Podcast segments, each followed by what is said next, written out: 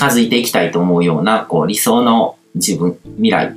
の自分っていうのがあって、で、それに照らし合わせると、好ましいか好ましくないの判断がつくと。で、その人自身だけじゃなくて、その人の周りに集まってる人たちも自分が関わるのに好ましいかどうか。だから人に近づいていくってことは自分の人生と相手の人生を重ね合わせるってことなので、セルフイメージが混ざってくるんですよね。だから自分のセルフイメージにこういうものを入れたくないなって思うような人が周りに集まってたりとかすると、あんまり、あの、好ましくないってことですよね。そういうとこで判断していくといいと思いますね。うん。だからどんなにこう、社会的な評価を得てて、自分の周りの人があの人すごいって言ってたとしても、自分のゴール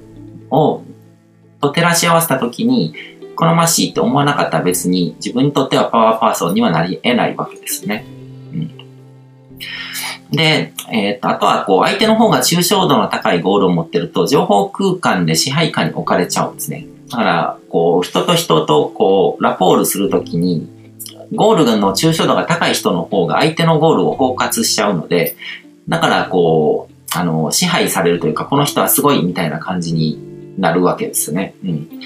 だからそういう術に長けてる人っていうのもいるので、うん。だから本当にこう、周りの人たち見てこう、なんか洗脳的になってるとか、こう、競争みたいな存在になっちゃってるっていうような人とかだと、やっぱりこう、自分もそういう風になってしまう可能性とかもあったりとかするので、注意して近づいた方がいいと思いますね。で、えっ、ー、と、また次の質問ですけども、パワーアイテムやパワースポットに関して、またエネルギーや波動の高いパワーパーソンといった概念やテーマに関して、巷ではパワーストーンやパワースポット、お札、5符などが人気ですが、その効果はどういったものなのでしょうか？あと、波動を測定する機械やオーラが見える人などというのは、本当に意味があるものなのでしょうか？ってことなんですけども、まあ、お札とか五符とかっていうのは、あの、結局は思い込みなんですね。それにご利益があったって思うかもしれないけども、結局そのご利益を生み出してるのって自分の信念、信仰の力なんですね。媒介でしかないんですね。で、あとその波動を測定する機械とかオーラが見える人、まあ、人と機械とはまた別のものだと思うんですけど、人の場合は主観が入ってるわけですからね。機械っていうのは絶対的な尺度で何かを測るっていうものなので。で、さっきも話したんですけど、今の時点ではまだ懐疑的なので、何か決定的な発見とかがされるとか、そういうものが科学の分野で扱えるようになるまでは、そういう機械っていうのは眉唾だと思ってみた方がいいと思いますね。うんで、その機会を進めてくる人を見ると、やっぱりなんかそういう人を支配しようとするようなコミュニケーションを取る人だったりすることが多いと思うので、そこも見ていけばいいと思いますね。で、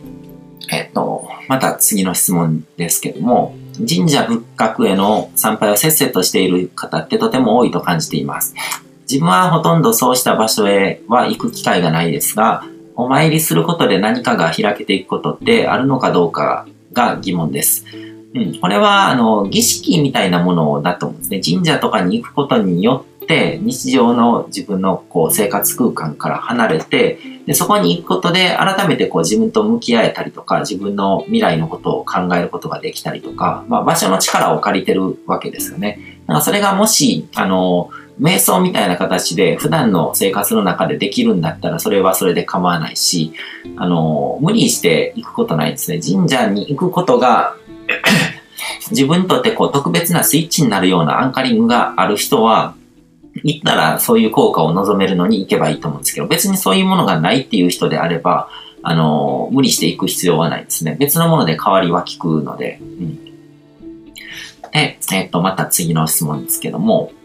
えっ、ー、と、パワースポットのエネルギーは場所によっても違うと思いますし、機会があれば出かけるようにしていますが、パワーストーンにちょっとだけハマったことがあるんですが、その頃よくお邪魔していたブログに、えっ、ー、と、いつもパワーストーンを身につけてると、パワーストーンに助けてもらってるんで、自分のパワーを最大限に発揮しない癖がつくとか、発揮できなくなるようなことが書いていて、なるほどと思い、それからは普段あまり身につけていません。このことについてはどう思いますか？っていうことなんですけども、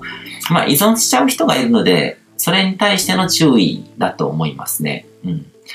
あぜそうなりがちなんですよね。こう、パワーアイテムとかを身につけてると、こう、最初は、あの、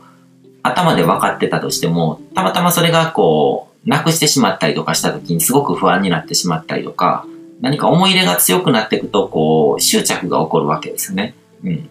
だかその執着との付き合い方っていうのもすごく大事だと思うんですよ。うん。だから、そのバランス感覚がすごく大事で、そのパワーアイテムっていうのは自分とセットになっててこそ効果があるものっていう、あの、考えでいいと思いますね。で、一つのものがなくなったとしても別のもので代わりを生むことはできるし、あの、あ執着する必要はないと。で、信念、信仰のパワーを呼び起こすための媒介で、アイテム自体に価値があるんじゃなくて、それによって呼び起こされる自分の信念とか信仰のパワーの方が主体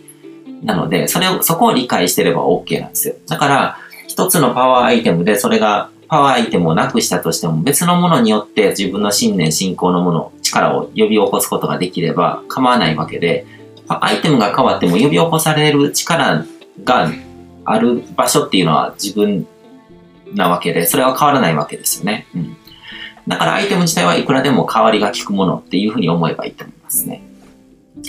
で、えっ、ー、と、伊勢神宮や高野山には行ったことがあるんですが、なんとなくいい気がしてるだけでまだ理論的に理解していません。詳しく体系立てて、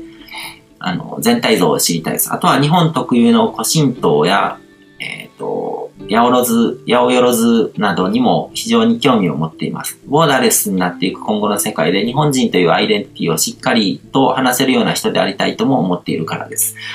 まあ、パワーアイテムとかパワースポットとかっていうものは、あの、信仰心とかに関わるものなので、だから日本人が古来からどういう信仰心を持ってきたのかっていうことを理解するのはすごく大事だと思うんですね。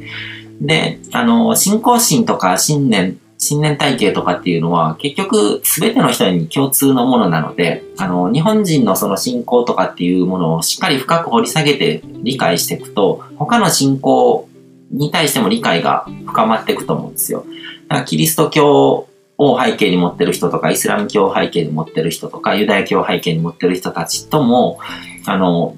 いろいろと理解し合えると思うんですよね。根っこの部分は同じで、言葉の表現とか、表現されるこう手段、表現のされ方が違うだけであって、結局は人の心のこうマインドの力っていうものを呼び起こすためのあのツールに過ぎないので、うん。だからそこを理解した上でなんかこういろいろとこう勉強していくといいと思いますね。あんまりこう特別感とかを持たない方がいいと思いますね。日本ではこういう信念とか信仰の力を呼び起こすためのこういう体系になっていったんだっていう理解の仕方ですね。それがあの、アラブの方ではなんかイスラム教的なものになったわけだし、その、まあヨーロッパの方とかではキリスト教的なものが出来上がっていったわけですよね。うん、で、アジアの方、東アジアの方では仏教的なものになってて、うん。だからそういう共通項とかを見ながらこう学んでいくのがいいと思いますね。で、えっと、また次の質問なんですけども、えっと、この人と一緒にいると気分が良くなるとか、今の自分に必要なアドバイスを的を得てしてくれるとか、自分にとってパワーパーソンな人だと思っていても、ある時急にあまりそう感じたくなくなったり、また突然やっぱりこの人はパワースパーソンだと思ったり、これは相手に変化がある、あって感じるのか、自分に変化があって感じるのかってことなんですけども、これは両方ですね。でどちらかというと自分に変化があっての方が大きいですね。自分のあの、自分に変化が起こると、自分の見る世界自体が変わるので、なんか自分が受け取るものとか全てが変わっていくんですよ。なんか相手が変化したとしても自分に変化がなかったらその変化に気づかないんですね。スコットオーマに入るので。うん、なんか自分に変化が起こると、ある人が急になんかこう自分にとってのパワーパーソンに変わっていったりとか、そういうことはありますね。で、今までパワーパーソンだと思ってた人が急に興味なくなったりとか、うん、そういうことは起こるので、だからそこにも執着はいらないっていうことですね。次に、あの、進むべきステージが来たので、まあ過去にお世話になったんだったら感謝しつつ、また距離を置いていけばいいっていう感覚だと思いますね。で、えっ、と、あと、最後の質問なんですけども、私はパワーパーソンとかパワースポットとかパワーアイテムってありだと思います。実際あまり力のないものもありますが、私のパワーアイテムの一つ富士山は見えると良いことがあります。私が気持ちがいいなって思うパワースポットは行くと元気になります。会うと元気をもらえる人もいます。それがどうどこが違うのかと言われると根拠はよくありわかりません。何かが見えるわけではないので、本当に独りよがりな感覚でしかありません。まあ、強いて言えば、好きとか安心できるとか、気持ちがいいとか、かも。うん。で、しっかりした根拠が明確化されれば、もっと自信を持てるのかも。世の中にはまがいものが溢れてるので、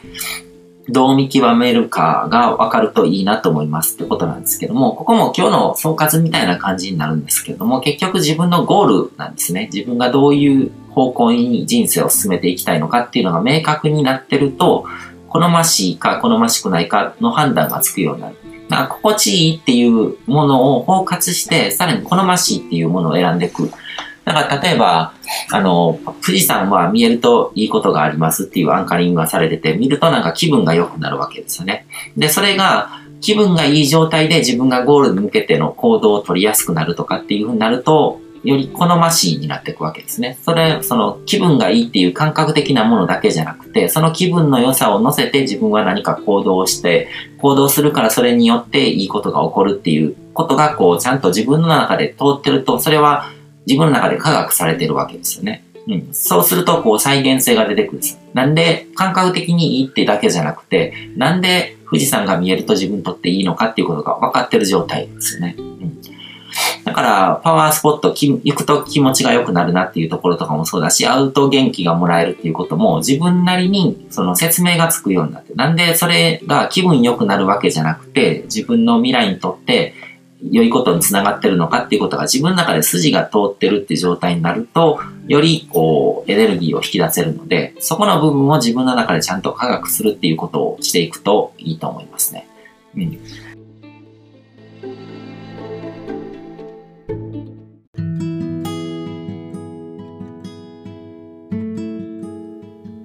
今回も最後まで聞いていただいてどうもありがとうございます。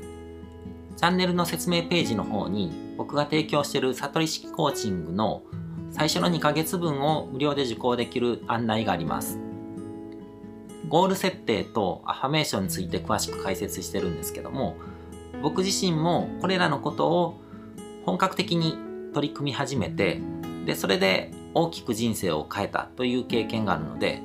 あの、まだ受講したことがない方であったりとか、このタイミングでピンとくる方はぜひ登録して体験してみてください。また、